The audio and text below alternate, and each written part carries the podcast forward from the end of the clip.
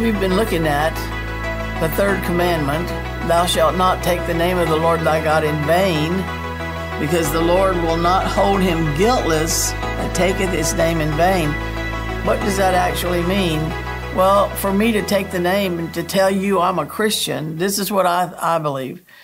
If I'm going to tell you I'm a Christian, or I'm going to wear the garments of a Christian, or I'm going to act like, make you think I'm a Christian, but I'm not allow, I'm, I'm not allowing His name to work in my life, uh, and and that has to do with He wants to be our provider, He wants to be our healer, He wants to be our banner of protection. His banner over us is love. He wants to be our sanctifier. I don't have to sanctify myself. That's what he did at the cross. He he shed his blood for my sin, for the sins of the whole world, and he wants to be our sanctifier. He wants to be my peace. He wants to be my shepherd. He wants to be my righteousness, and he wants to be present in my life. He wants to walk with me daily in every moment of the day. He wants me to share my heart with him, and he wants to share his heart with me. And so the third commandment saying, don't take that in vain. Allow it to work in your life. And so I was uh, going back and doing the scriptures on how um, uh, God revealed Himself, how He started revealing Himself to man, to His creation, to mankind. And the first one was to Abram in Genesis 22, and Abraham, actually, it says. Uh, Abraham lifted up his eyes and looked, and behold, behind him a ram caught in the thicket by his horns. Now, this is when Abraham was feeling like he needed to um, sacrifice his son. I, I, really think part of it had to do with um,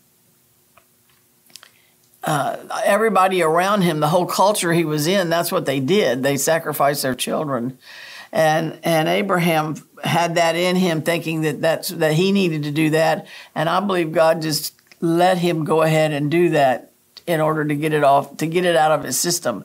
He because God says somewhere else in the scriptures, I never even that never even entered my mind for you to sacrifice your children. So uh, I just throw that out there. You don't have to take it if you don't want it, but. Um, so Abraham, Abraham was taking Isaac to sacrifice him on the altar. And uh, when he gets there, he uh, he was going to offer him as a burnt offering, and and uh, when he gets there, he saw behind him uh, a ram caught in the thicket by his horns. Now, the word for horns is uh, power in the Old Testament. In the in the Hebrew times, it was like the horns of the altar. They'd grab hold of the horns of the altar. That that that's a symbolic of power. And Abraham went and took the ram that, that he saw caught in the thicket.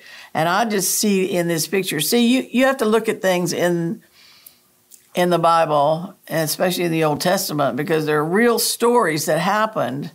But I've got to translate that to how does that affect my life today? And it's, it has to have a spiritual uh, a spiritual understanding to it. I have to understand it by the Spirit, how it will affect me today. I'm not looking for a ram caught in the thicket, but what did that mean? How do how do I interpret that for my life? Well, if the the if he's caught in the thicket by his horns, then his power was trapped by this thicket. Sometimes the power of God gets trapped in us by our um, thoughts like like I said before, people have always thought, well, you save God for the big stuff. You don't. He's not interested in what you have for dinner. He's not interested in what you wear to church. He's not interested in in these minor details. He's too busy for that. And you need to take care of all of that. He's not going to take care of all that for you. Well, he's already gone before us and met every need that we could ever have. We just need to start believing that. But if I believe that it's up to me then my horns are caught in the thicket of the, those thoughts, you see? So we want to free our thought patterns to know what God really wants to do. He wants to be our provider. He said, I will see to it. I want to provide for you. Now, that doesn't mean I don't do anything. And, and that's the way some people would translate that. It doesn't mean sometimes you work even harder when you're walking with God and doing it His way, but it doesn't mean I don't do anything. I, uh, we are told that it's a labor of love and a work of faith. So faith is a work. For me to shut down all the noise of unbelief, doubt, and unbelief, and keep the promise of God in the forefront, standing on it, that's a work. It's a discipline and a work. And so God says, I am your provider. And that's what, when Abraham got, Abraham got the revelation, uh, when he saw the ram caught in the thicket, he went and took the ram and offered him up for a burnt offering in the stead of his son. And Abraham called the name of that place Jehovah Jireh. As it is said to this day, in the mount of the Lord it shall be seen. So Abraham got a revelation of this God that he's getting in touch with, and he got a revelation that he will see to things, he will provide, because he stopped him from killing his own son, and he provided he provided the sacrifice, which is a picture of us with Christ. He's already provided our sacrifice.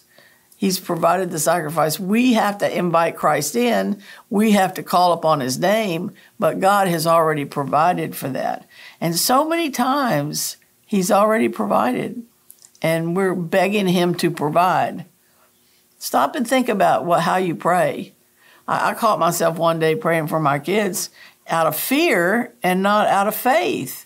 And finally, I said, Well, I've already prayed those prayers several times before. Maybe I ought to just start believing that He's heard me and that He's answering them. And if and if He hasn't, if there's some blockage in the way, then the Lord will speak to us and help us uh, readjust ourselves or get ourselves reposition, if you will. You have to be positioned to receive, and so sometimes I might be out of position, and He'll correct me, and I'll fix that, and then then I'll be able to receive maybe, uh, but just remember that sometimes our thoughts trap the power of God that's within us and and will hinder us from receiving or seeing the ram caught in the thicket. Or the ram would have come to Abraham, uh, but its horns were caught in the thicket. The power of it was caught in the thicket. So um, God wants to be our provider. And in the New Testament, the New Testament uh, confirmation to that scripture from the Old Testament is Philippians 4:19, but my God shall supply all your need according to his riches and glory in Christ Jesus. Now, according to is a, a strong word. It's kata, K A T A in the Greek. And it means, uh, one of the things it means is to the same intensity of. So if God will supply all my need to the same intensity of his riches and glory, remember honor and majesty, wealth and riches. Uh, it says, as the heavens are for height and the earth is for depth, so is the heart of the king. Uh, what is the other one? Um, the fathomless. Paul was was given the privilege to preach to the Gentiles the unending bottomless, fathomless, incalculable, and exhaustless riches of Christ, wealth which no human being could have searched out. We would never find it, but that we had this walk, this journey with the Holy Spirit leading us and guiding us, showing us his riches and glory. I'm about to preach myself happy here. Especially in the day that we live in. Talking of famines, talking of banks closing, talking of all kinds of stuff. But you know what? Just remember we live out of a different kingdom. Our kingdom is not falling apart. Our kingdom is not closing down. Our kingdom come, thy kingdom come, thy will be done on earth as it is in heaven. His original comment to us, his original direction to his human being creation was to be fruitful, multiply, and replenish the earth, subdue it, and take dominion. So he wants to supply all of our needs according to, to the same intensity of his riches and glory in Christ. And we just saw what that was uh, boundless, fathomless, incalculable, and exhaustless riches in Christ. That means there's no hot, there's no ceiling, there's no bottom, there's no right or left. It's just endless, endless. riches in Christ. I think we ought to encourage ourselves to ask the Lord to start revealing some of these things to us. Amen. I want to ask Him, what are these unsearchable riches in Christ? Lord, I want to see them. Remember Moses in Exodus 33? He said to the Lord, Show me thy glory, Lord. And literally, if you translate that out, literally it, it can mean it's in the causative uh, voice. Cause me to see your glory, Jesus. Cause me to see your glory, Lord. So we can ask the Lord for that. And let's just do that because we live in a day when people are hopeless. And there's yet there's so much, there's so much available to us if we just knew how to call on it. Our ram has been caught in the thicket and we need to loose him and set him free so we can we need to get rid of those thoughts of lack and, and not enough. And we need to have faith. This is the victory that overcomes the world, even our faith, the assurance we want to develop that assurance. So I encourage myself as well as you to spend some time meditating on these promises and that God is our provider. He wants to provide for us according to the same intensity of his riches and glory in Christ Jesus. Isn't that wonderful? That's good. I'll see you next time.